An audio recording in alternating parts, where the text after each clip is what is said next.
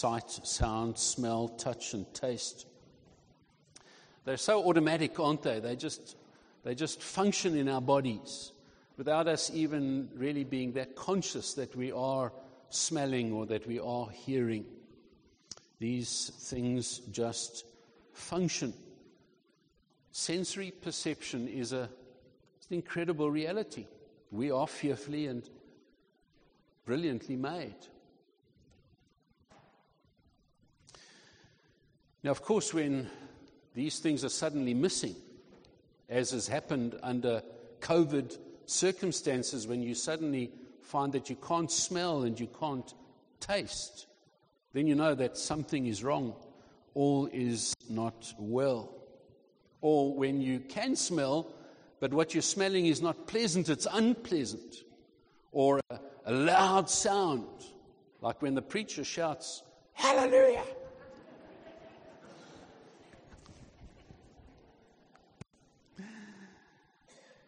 When there's poor lighting.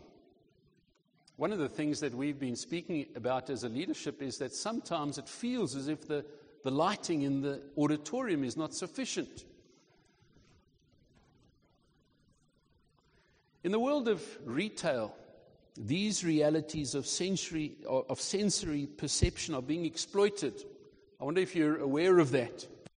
That sometimes there is in a mall the introduction artificially of the smell of coffee brewing,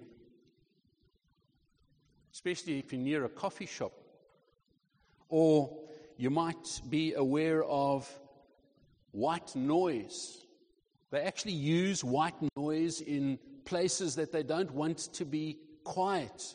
You shouldn't be able to hear your footsteps in a mall.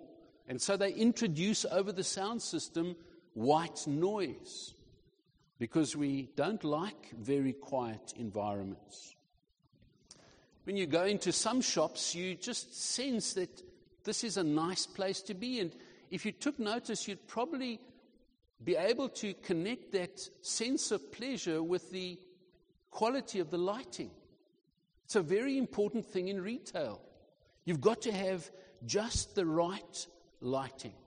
And so people will debate well, what is the best kind of light? Is it warm white or cool white? I remember when uh, Jono first came to our home, we had a lot of cool white globes in our home. I can see Yuri smiling because this is the kind of thing that Jono notices.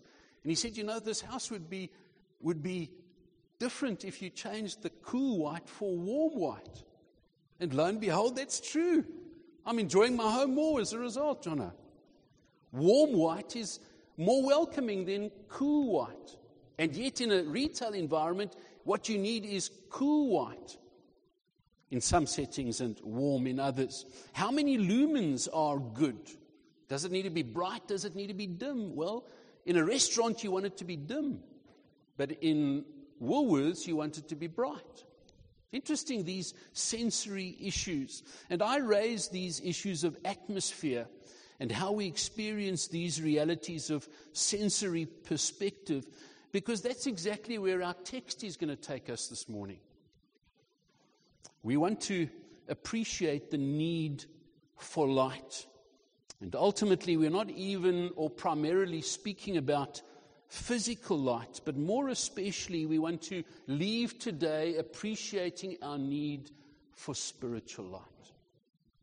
But physical light is important, and that's where our text will take us.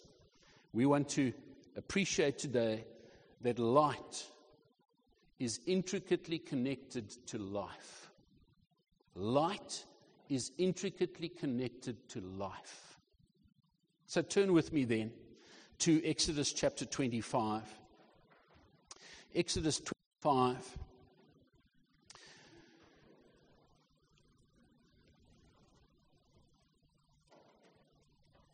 We've been exposing ourselves to this historical record of what God instructed Moses to make. Moses needed to make these things because God wanted there to be a place where he could meet with his people, to dwell with his people. And the big lesson that we're learning again and again is that the God of the Bible is a God of relationship, a God of, of intimacy, a God of communication. And so we can trace this theme through Scripture. In the Garden of Eden before the fall, there was God having fellowship, being intimate with these two creatures made in his image. And now, in the tabernacle in the wilderness, in the temple in Jerusalem, and ultimately now in this new covenant era, God dwells amongst his people, no longer in a place, but now by his Spirit as Christ is formed in our hearts. So, Exodus 25, reading from verse 31. You shall make a lampstand of pure gold. The lampstand shall be made of hammered work, its base, its stem, its cups, its calyxes, and its flowers shall be of one piece with it.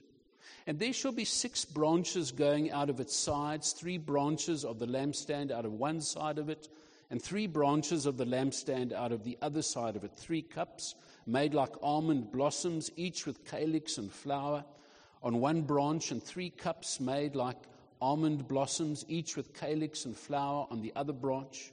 So for the six branches going out of the lampstand. And on the lampstand itself there shall be four cups made like almond blossoms, with their calyxes and flowers, and a calyx of one piece with it under each pair of the six branches going out from the lampstand. Their calyxes and their branches shall be of one piece with it, the whole of it a single piece of hammered work of pure gold. You shall make seven lamps for it, and the lamps shall be set up so as to give light on the space in front of it. Its tongs and their trays shall be of pure gold. It shall be made with all these utensils out of a talent of pure gold. And see that you make them after the pattern for them which is being shown you on the mountain. Well, that's the Word of God, and I trust as I do Sunday after Sunday that you'd have the Word open before you. We want to draw some lessons from the text. That's how God works. Now, Alec Motyer said this in his commentary. He said, The tabernacle or the sanctuary is God's picture gallery. It's a lovely thought, isn't it? How important it is for us to go to an Old Testament book like Exodus and to walk through the picture gallery of the tabernacle and the sanctuary. Motyer says it's possibly the greatest of all biblical visual aids. We loved it at school, didn't we, and at university, when the lecturer or the teacher would use a visual aid because our ears work quite well to form pictures in our minds, but it's much easier if there are words and a picture. Well, there's going to be a picture on the board in a moment, but not quite yet. Let's just appreciate what the words mean. That this tabernacle, this sanctuary as God's picture gallery, is probably the greatest of all visual aids in the Bible. And so it's good to take time and to, to work through these things and see why God has given them to us. And of course, we're bringing New Testament lenses to appreciate these Old Testament pictures. And that highlights a biblical interpretive reality that I want to mention again because I think we need not only to have these words in our vocabulary, but we need to have these skills at our fingertips in terms of typology. That as we come to the Old Testament and we use New Testament lenses to appreciate the Old Testament, we need to appreciate that God, in His wisdom, has chosen to use type to lead us to appreciate antitype. That there is a visible reality, a type, but it's actually designed not only for its own sake, but for something bigger and more ultimate, namely the antitype. And that's how we must approach the Old Testament. And we need to practice this again and again, always bringing New Testament lenses as we deal with all of Scripture, especially the Old Testament. And so we've looked at the people's contributions that they made. We've looked at the Ark of the Covenant that had these three salvific divisions the law in the box, the holiness of God amongst the, the, uh, the uh, cherubim, and this seat where the blood of propitiation was smeared. We've looked at the table of showbread where the bread of the presence was displayed before God, and we considered last week the Lord Jesus Christ as the bread of life. And so, what we are going to look at now is this, this fourth aspect of the golden lampstand. God designed, God explained, God demanded the making of a golden lampstand. Well, this is a good time, Rhoda, to give us the plan. So that's looking down. You're familiar with this picture now. It's the boundary curtain. We haven't looked at that. We've only looked at the tented area. There is this courtyard and then there's the tented area, the Ark of the Covenant in the Holy of Holies, and these three items in the holy place the table of showbread on the north side, the golden candlestick on the south side, and the altar of incense west in front of the curtain. Well, there it is. Have that picture in your mind. Now let's just appreciate that when the priest was standing in front of the table, replacing those 12 loaves that he did once a week, remember we saw the, the loaves, 12 of them were in two piles of six round loaves, and on top was some, some frankincense incense. When he came to change those loaves weekly, if he had to turn right around, if he had to turn through 180 degrees, no longer facing north, but now facing south, he would be looking at the golden candlestick. It's interesting as you take that away, thanks, Road. It's interesting that the lampstand, by God's design, was placed on the south side of the holy place. And I find it very interesting that the Hebrew word for south means bright or radiant. Now, isn't that interesting? That God would actually say, I want these things made like this, placed in these spots. That's how God is. He is God after all. But now let's look at the lampstand, the second picture. There it is. Now, that's the traditional way of seeing it. And you wonder as you read this description whether that's the only way it could be. But you see it there seven branches, a, a main stem, and then three branches coming out from either side. There it is. And of course, there is some debate. Thanks, Rhoda.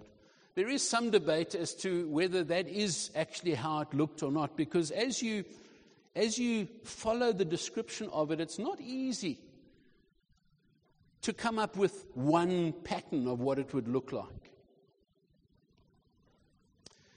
But what we can be sure of is that in that tent, and as we'll see when we look at chapter 26, this was a multi layer tent with no windows, no natural light. You can imagine just how urgent the need was for artificial light, for light to be provided there in the holy place very closed up, confined space, needed a lamp, and God prescribed one. Well, let's notice a couple of things from the text. We want, to, we want to draw some lessons from the text. And the first lesson that we can draw, the first thing we can notice from the text, is that the word used to refer to this item of furniture is not a candlestick. Some translations describe it as a candlestick. It's not a candlestick, it's a lampstand. The word golden lampstand is used seven times. Die Afrikaanse woord is 'n goue kandelaar. The name that we give to it today in Jewish circles is a menorah. That seven lamped, seven armed structure. It's one of the most recognizable symbols of Judaism. Furthermore, we want to appreciate that this piece of furniture doesn't hold candles, it holds lamps. Now, that might not be a big issue in your own mind, but the reality is candles work with wax. These lamps, by God's design, worked with olive oil, pure olive oil with wicks. And so there was a little, a little container that held the olive oil. And as you look at the text, what we have here is really three different aspects because one is the structure of the, of the thing, then the lamps that were put on top of the thing, and then the instruments that were used to trim those wicks in the olive oil in the holders on the structure. That's just trying to take the text seriously. But furthermore, won't you notice, it's very noticeable, that there is an absence of dimensions. God was very particular about the shape and the size of the Ark of the Tabernacle. God was very particular about the size and the shape of the table. But somehow He doesn't give any dimensions for this lamp.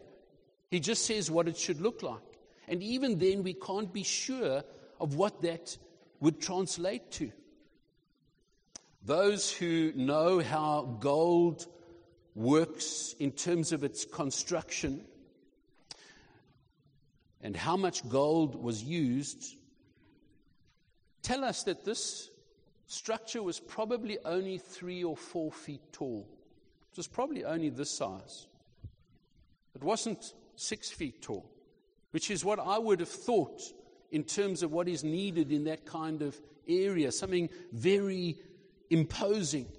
But it seems like that's not necessarily the case. Even more importantly, I think this has been a helpful thought for me. It may be helpful to you that possibly this structure resembled the burning bush in Exodus 3. So, not all the arms in one plane, but actually some like this and some like that, so that you had this thing looking like a bush with seven flames on it. Just a suggestion. There's no reason from the text that that should be rejected. Something that would help us buy into that idea is that there seem to be some botanical tree like references here. I mean, think of it.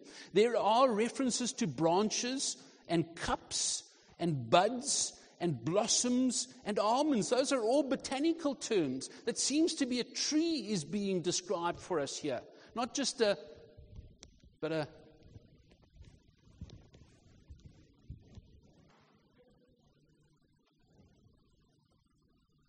In die Afrikaans praat ons van kelkies. We've got some children listening at the back there. Die kelkies en die knoppe en die amandels the bloeisels. Wonderful botanical terms. This seems to me to be a tree that's being described. And of course, Moses has been struck by the significance of a tree right at the very outset of his mission. Now, here's the complicated part. Because there seems as if on each of the branches there were three flowering units. So six times three is 18. And on the main shaft, there were four flowering units. So there seemed to be 24 of these flowering units blossoms and cups and almonds. What was their purpose? Seems to be just purely decorative. Seems like it. They could be symbolic. God doesn't do anything willy nilly. But the fact is that the practical provision of the light came from seven lamps that are specifically mentioned in verse 37. These calyxes and blossoms and buds and almonds are not the providers of the light, The lamps are the providers of the light. Now, notice that God specifies not the dimensions, but the fact that one talent of pure gold was to be used 34 kilograms. Now, it's helpful for me to picture this in liters. A three liter milk bottle. These are very common in the States. Um, Chuck, is that, a, is that a gallon?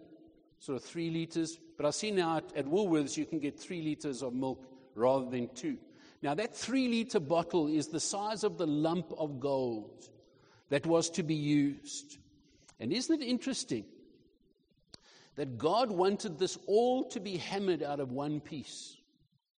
Now, just pause for a moment and imagine the skill required to hammer this one talent, this 34 kilograms of pure gold, to hammer it out in such a way that you can form this thing as one thing. That's incredible. That's incredible. That God gave the skill to do that. We read of that elsewhere in Scripture, but what we do read here is that God insisted that it be hammered work, not cast in a mold.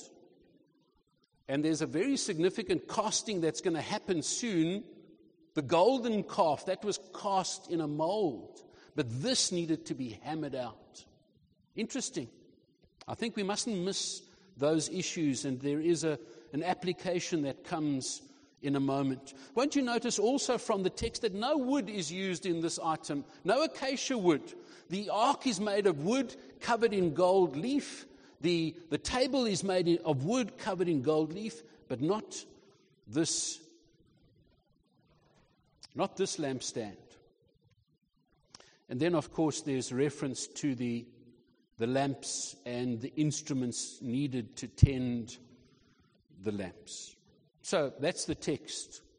We've taken note of all the pieces in the text. I find that very helpful, and I, I want to encourage you to be trained to notice the details because God, the God of the Bible, is a God of detail. Isn't it wonderful to worship a God of detail? Because he takes note of the detail in our lives. Well, from those observations, let's move to some deeper, interesting issues to contemplate. And this is where we start moving from type to antitype. You see, friends, the practical need for light, the practical need for light being fashioned symbolically suggestive of a tree, and specifically an almond tree. Interestingly, the almond tree was the first tree in Palestine to bloom in spring. That's an interesting little fact. But in this tree, all three stages of growth are depicted the buds, the blossoms, and the fruit. And the conclusion that we can draw from this tree with its buds and blossoms and almonds, this provider of light, it seems to me that there is this second reality of the link between light and life.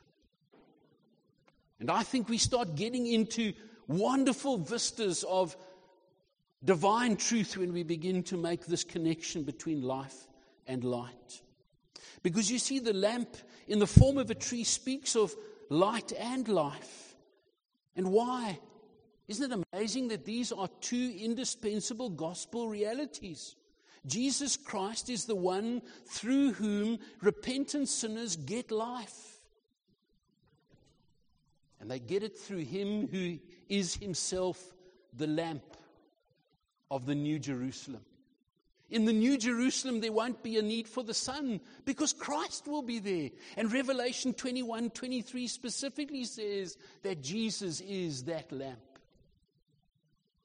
Can you see the significance as you begin to look at this with that lens? And so we have this lamp, this tree, this reference to Christ. But there's something more. Did you notice the use of the number seven? It's very significant that. I don't think we should miss that at all. The significance of the, the number seven, the seven lamps and the light that they give. When light is refracted, how many shades are there in the rainbow? Seven. Isn't that interesting? There seems to be a perfection here. There seems to be a completeness that this red and yellow, sorry, the red, orange, yellow, green, blue, indigo, and violet, full light, seven components, seven lamps. But there's more because you, you go to Revelation chapter 1, verse 4, and chapter 3, verse 1, and chapter 4, verse 5, and chapter 5, verse 6. And what do you find there? You find Christ as the sevenfold Spirit of God. That's deep stuff. That's deep stuff because now we're, now we're referring to, to the second person of the Godhead in terms of the third person of the Godhead. And of course, we know that Jesus came, and when he left, he sent the Holy Spirit. He left the Holy Spirit for us to represent him and to take what is his and give it to us. The sevenfold Spirit of God. This is very interesting. And it's worth contemplating that God has given us this lamp with seven lights. And this lamp speaks of Christ, the perfect one, the complete one. Now, Arthur Pink has raised a very interesting interpretive and applicatory question in my own mind, and I mention it to you now because it'll be helpful for you Pink simply asks the question, and of course, for those who know Arthur Pink, he can ask some provocative questions. Pink asks the question Can we, in application of this picture in Exodus, make a big thing of Jesus as the light of the world? Because, of course, he is. But the very texts in John chapter 9 and John chapter 12, where Jesus speaks of himself as the light of the world, it was whilst he was here in the world. And he actually warned and said, Take note of me whilst I'm still here, whilst you still have the light. And Pink suggests, and I think he's correct, that possibly it is more beneficial for us on the basis of this text, this picture, in the picture gallery of God. It's more correct for us to appeal not to the world in general, but to us believers, we who have gathered here to worship God, to appeal to us to embrace and appreciate Christ as the light in the holy place. Because you see, Jesus is in the Father's presence even now, representing us as our high priest. And because of him, we have access there. The Holy of Holies was visible from the holy place because the veil had been removed when Christ died on the cross. Christ is our light in this season that separates his first advent from his final appearance. Does 1 John 1:17 not promise that if we walk in the light as he is in the light, we have fellowship with one another, and the blood of Jesus cleanses us from all sin. Did Hebrews 1 3 not teach us that Jesus is the radiance of the glory of God? He is an effulgence of light to light our lives and to light our minds and to light our future with hope. And so, as we head towards a close, let me suggest four notable interpretive factors that would woo us, would woo me, and would woo you to Christ as we prepare for another week in the world. And the first interpretive factor is this. I mentioned it a moment ago the hammered gold, the beaten gold. Because the Christ that we worship was a suffering Savior. He allowed himself to suffer at the hands of men, but he suffers no longer. He died and has risen and has ascended to the Father's right hand. He is in light, ineffable, right now. But then, secondly, won't you notice that this lampstand, where was it? Was it where everyone could see it? No, it was in a hidden place. It was in a private place where only the priests could go in. It was out of the public eye in the holy place. And the reality is, friends, that Christ is hidden from the world and he's only to be enjoyed in real terms by those who know him by faith. The world doesn't know him. Their minds are darkened. They're disinterested. They're taken up with trivialities and trinkets. But Christians, who've known their need of a Savior and have humbled themselves and come to the Savior, we can see this Christ with eyes of faith. But then, thirdly, the seven lamps that are spoken of here seem to speak of the sufficiency of Christ and his gift of the Holy Spirit for the good of his people and for their perfection. Fourthly, and finally, before we bring together this in some application. Here's a very interesting fact the lampstand only burnt at night. The lamps weren't burning all the time, they only burnt at night. Exodus 27 tells us quite clearly at the end of the chapter 27 when it speaks of the oil for the lamp you shall command the people of Israel that they bring to you pure beaten olive oil for the light, that a lamp may regularly be set up to burn. In the tent of meeting outside the veil that is before the testimony, Aaron and his sons shall tend it, notice, from evening to morning before the Lord. It shall be a statute forever to be observed throughout their generations by the people of Israel. The light burned at a time of darkness which is exactly the season in which we live. This is a time of darkness. Christ is not here with us physically as he once was and as he will be. And so he's left us to be his light in this world. And I close with these thoughts that the primary purpose of a text like this one and my primary desire and delight in preaching a message like this as a shepherd is to direct you to the Lord Jesus Christ, the friend and the Savior of sinners, the faithful high priest who is God and who is the only way to eternal fellowship with God. And here's the point, friends that when darkness in your mind and soul overwhelm and frighten you, by faith, and in prayer, go to Jesus, who is light and life. Call out to him and cling to him with this assurance He will not reject you. He will not reject you. When you feel bereft, when you feel derelict, when you feel abandoned, go to Christ. Go to Him by faith. He won't reject you.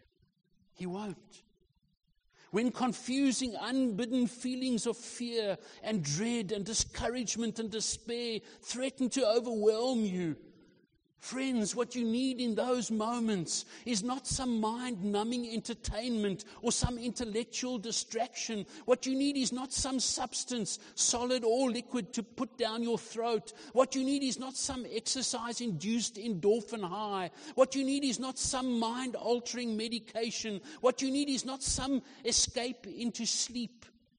You don't need retail therapy. You don't need another breakaway and change your environment and take a break. You don't need that. In those moments when things are tough and you feel tempted to despair, go to Christ. Go to Christ. Heed the invitation of Jesus in Matthew 11 28. Come to him who is meek and lowly, your shepherd whose yoke is easy and whose burden is light. Admit your need. I'm in darkness. I'm dead. I feel dead. He'll give you light and life. Only He can. Only He can. I experienced this this morning at four o'clock. I just woke up in a fuzz. And I could feel those feelings tempting to overwhelm me and just make me lose perspective. It's a glory in those moments to go to Christ. He won't reject you, He won't. Let's pray.